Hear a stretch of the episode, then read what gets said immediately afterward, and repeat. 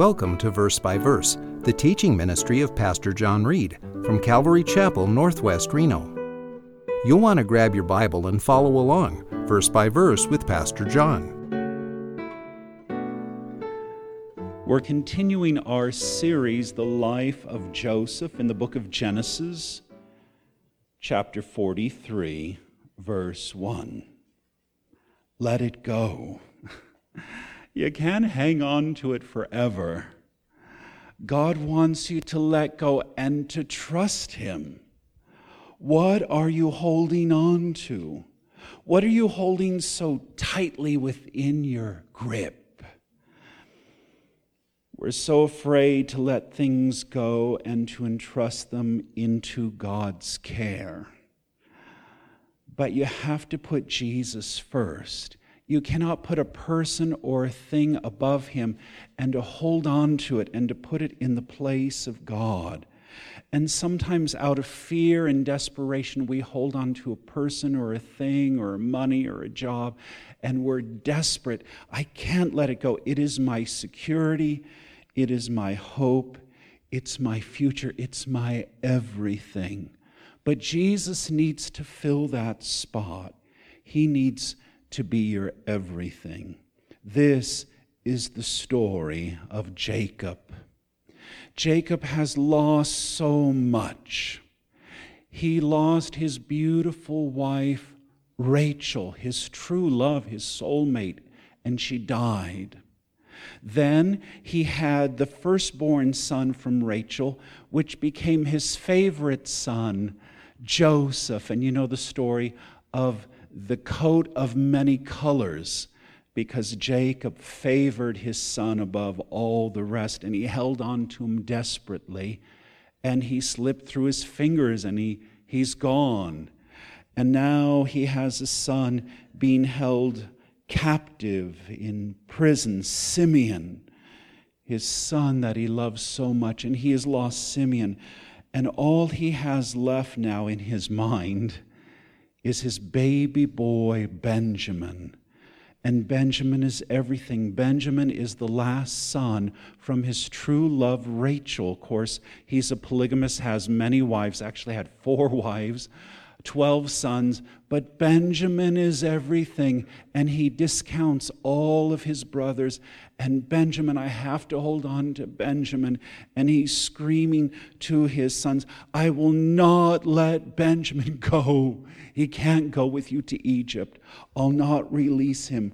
He's all I got left. If Benjamin dies, I will die. Have you ever been desperate? Have you ever held on by your fingernails and you just won't let go? It is a battle for Benjamin. Let's read it. Genesis forty-three, verse one. Now the famine was severe in the land.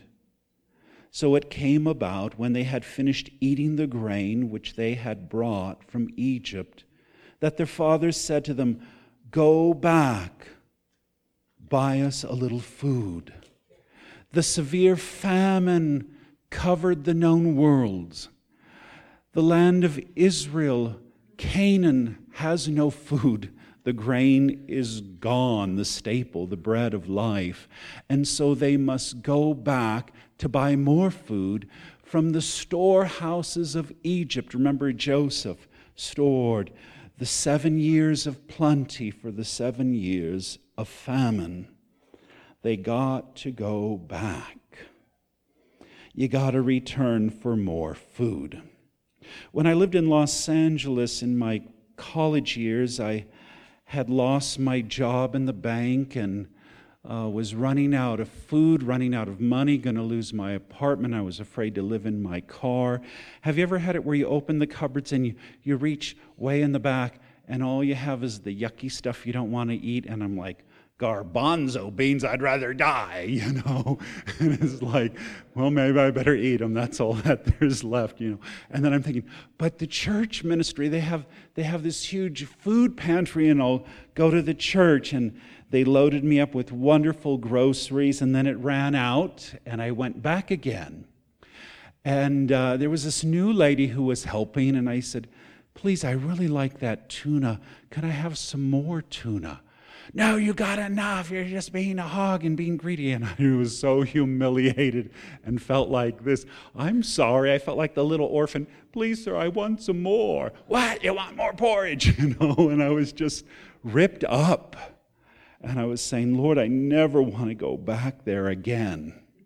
Well, the brothers must go back to the Lord of Egypt, the governor, who they don't know is incognito. It is Joseph, and he was mean to them and harsh to them and scared them and has held one of their brothers captive, a hostage, to make sure that they come back. Verse three, Judah spoke to him, however, saying, the man solemnly warned us, you shall not see my face unless your brother is with you.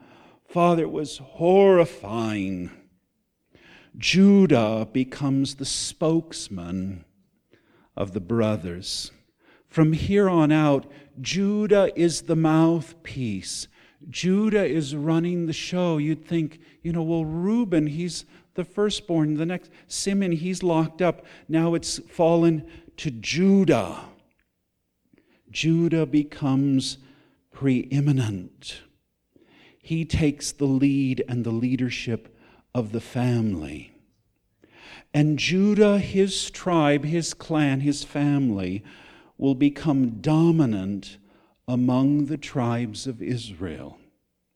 And it is through Judah, the prophecies, that the royal heir will come.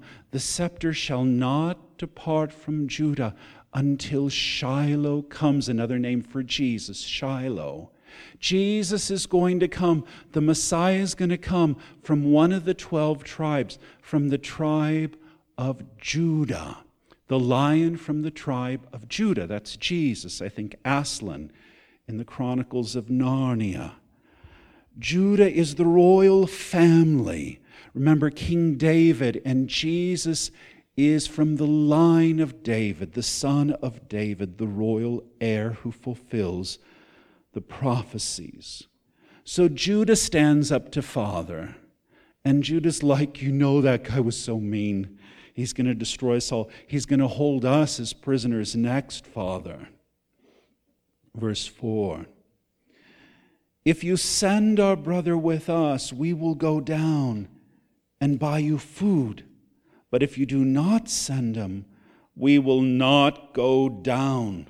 For the man said to us, you will not see my face unless your brother is with you. He threatened us. I mean, he's locked up Simeon. What do you think he's going to do to us? And Judah is arguing and fighting with his dad. Very unusual in Jewish culture. But he's fighting for his very life. We have to take Benjamin.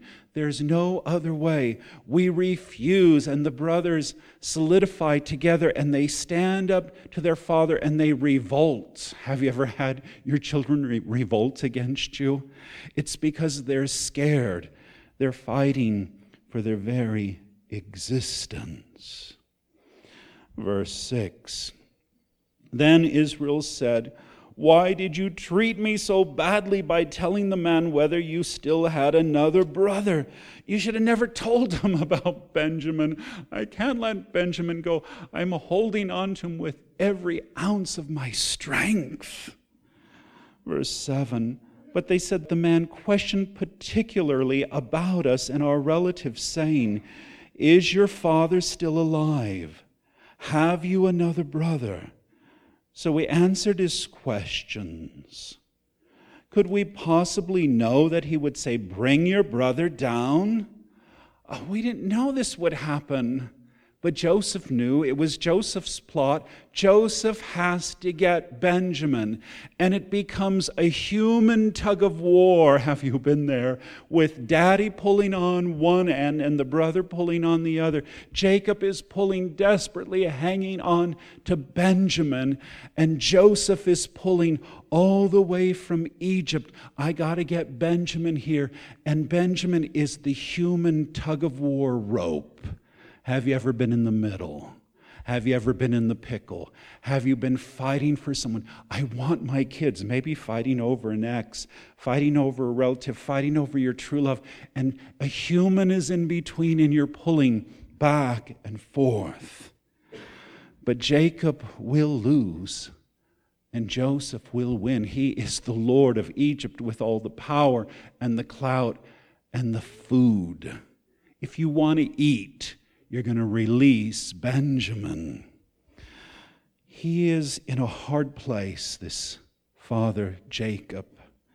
He doesn't want to let go. It's kind of like the dog that hangs on to a bone and he won't let go. And maybe you have a wonderful steak for him. And you're like, no, I'm not going to let go of my bone. I need this security. I need, I can't let go of what little I have. And sometimes we miss out on better blessings. And God has something better if you will let go. Verse eight. Judah said to his father, send the lad with me, and we will arise and go, that we may live and not die, we as well as you and our little ones. Daddy, think of the grandbabies. Think of your children. We're going to all starve to death. You're going to sacrifice us all for Benjamin. This is insane. And you know what? Benjamin's going to starve to death too. And we start to become rational, and we start to wake up, and we realize we can't hold on. If I hold on to this thing, I will lose everything. Have you been there? I have to let it go if I'm going to save my family, if I'm going to have a future, if I'm going to keep this job. I have to let go of this thing that possesses me, that obsesses me. I have to let go. You have no choice. Verse nine. I myself will be surety for him. You may hold me responsible for him if I do not bring him back to you and set him before you. Then let me bear the blame before you forever. I'm his personal guarantee. Father, I promise I'll hold him closely to my side. I won't let anything happen to Benjamin. I think Dad's kind of heard that before, you know. This is like son number three. I've already lost Joseph. I've lost Simeon. And now you want to strip Benjamin? This is too much. I'm between a rock and a hard place. I don't know what to do. The screws are tightening, and God is pressing you to make the right decision. And Judah offers himself. I'm the guarantee. I'm the security. I'll be the sacrifice. I'll carry this burden and the shame and this this horrible load forever. You don't ever have to forgive me if I blow this one. Verse ten. For if we had not delayed, surely by now we could have returned twice. You're stalling the inevitable. You must let go. You're dragging your feet. Have you ever had someone do that? Kids going on the merry-go-round and someone's slowing us down because they're dragging their feet. I can't push this thing, you know. Stop dragging your feet. Give up and give it over to God. Pry those little fingers loose and let go of Benjamin. Jacob surrenders Benjamin. Verse eleven. Then their father Israel said to them, if it must be so, then do this. Take some of the best products of the land in your bags and carry down to the man as a present a, a little balm and a little honey, aromatic gum and myrrh, pistachio nuts and almonds. Well, if you got to do it, do it right. Make a care package of the best that we have left. Everybody likes nuts, you know. Give them those pistachios. Some honey. Give them exotic things that we have in Canaan that they don't have in Egypt. We're going to wow them with our gift. We're going to make things right. Uh, as a schoolboy, my mom told me, Johnny, you're going to bring flowers to your teacher. And my mom would cut her beautiful roses that she grew, wrap them in tinfoil, and as a little boy, I had to walk all the way to school holding these stupid flowers. And they're all like wilted, and I squish them, you know. And I had to, yeah, Missus So-and-so, here's flowers from my mom. I was so embarrassed, and my teacher would smile. Oh, Johnny, thank you so much. These flowers mean so much. I'm going to put them on a little vase right on my desk in front of, you know, the whole class. Can I tell you, my mom was smart. I hated bringing those stupid flowers. But it, it opened a way. It opened a door. It created favor and acceptance. And sometimes parents are smarter than we are. And Dad knows what he is doing. Verse twelve, take double the money in your hand, and take back in your hand the money that was returned in the mouth of your sacks. Perhaps it was a mistake. Wow, Walmart, they forgot to charge me. And your parents say, no, you're taking the money back. That's stealing, right? Dad says, we, we need favor. We need to do the right thing. Return all those silver coins that they forgot to take as payment. They accidentally put them back in your groceries, right? Well, not exactly. It was uh, ordained by Joseph, ordered it, and it was a gift, a blessing from God. Verse thirteen, take your brother also, Benjamin, and arise, return to the man. Okay, here's the present. Here's double the money, uh, payment for what you got for free, and then to buy more groceries. And here's little Benjamin and Judah. You better watch him and keep him by your side. He's all I have left. fourteen. And may God Almighty grant you compassion in the sight of the man, this Lord of Egypt, so that he will release to you your brother, Simeon, and Benjamin. And as for me, if I am bereaved of my children, I am bereaved. What choice do I have?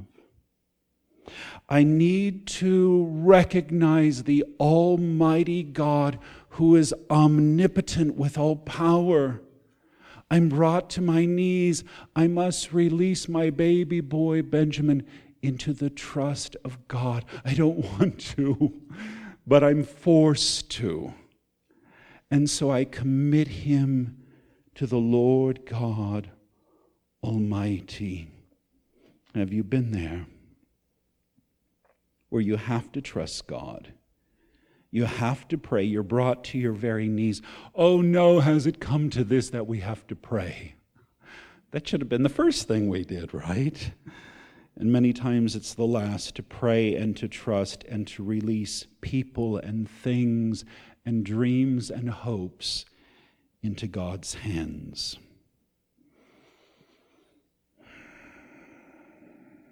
If it must be, if I have no choice.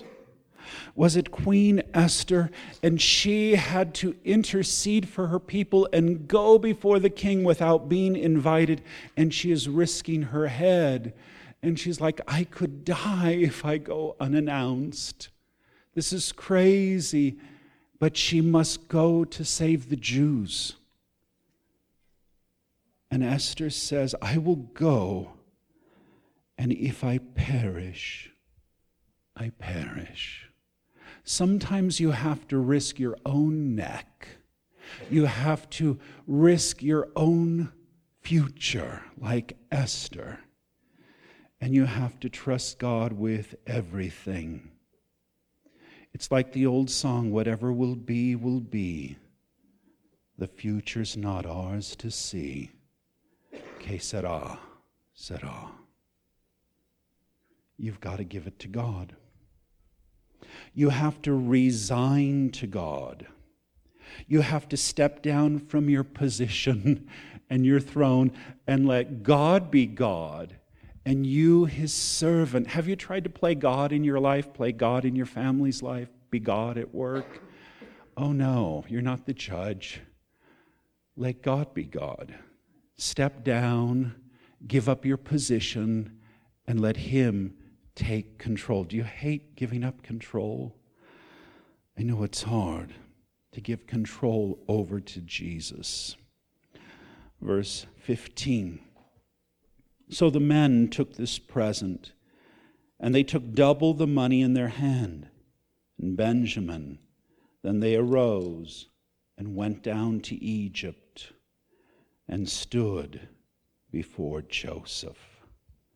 I think, shaking in their boots, before the great Lord of Egypt, second in command to Pharaoh, with his soldiers, his guards, and he's already enslaved, you know, captured one brother. What will he do next? Not knowing the future and praying and trusting God. It's ironic, I think, of another father and son where Abraham was called to give up his favorite son, Isaac. And God says, sacrifice him to me on the mountain that I will show you.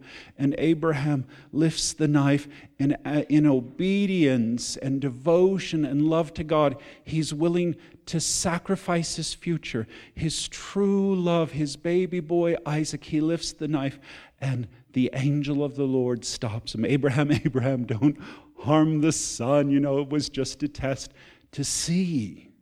To see who you love more. Do you love me more? Am I number one? Or is your baby number one? Is that thing number one? Is that job number one? Is that house number one? Who has first place in your life? And God will call you to sacrifice. I've sacrificed some homes, some relationships, some wonderful gifts I didn't want to let go. I hung on to them. And I had to wake up and say, okay, Jesus, I will give it to you. I will sacrifice it to you. So Abraham was about to sacrifice Isaac. Isaac is the father of Jacob. It's like full circle. It's like a rerun. It's like what God did to the family, he's now doing to Jacob. Abraham, Isaac, and Jacob.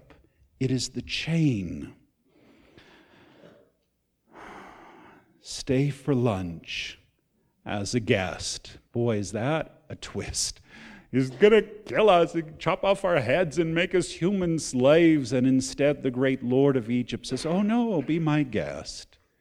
Stay in my house for lunch.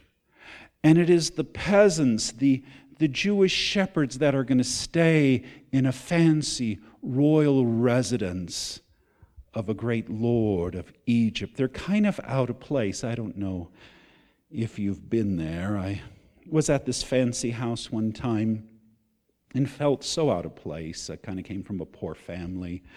And this house was like three-story house with waterfalls and gigantic rooms. And I met their poodle. And it was this huge standard poodle, and it was all cut and, and shaved and just so elegant. And it wore a, a diamond-studded necklace that was more valuable than my car. And it had, uh, on its fingernails, its claws were painted with real gold. And the little poodle looked at me, and it's kind of said to me with its look like, you're white trash, why are you here in my house? And I felt, oh my gosh, I've been snobbed by a poodle. How bizarre to be out of place. Verse sixteen. Then Joseph saw Benjamin with them, his dream, his hope. Joseph has a secret dream.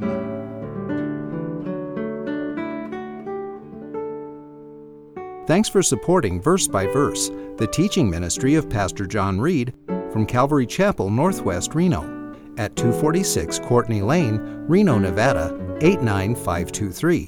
Our phone number is seven seven five, seven four six, four five six seven, and our webpage is calvary reno dot com. You're always welcome to join our services.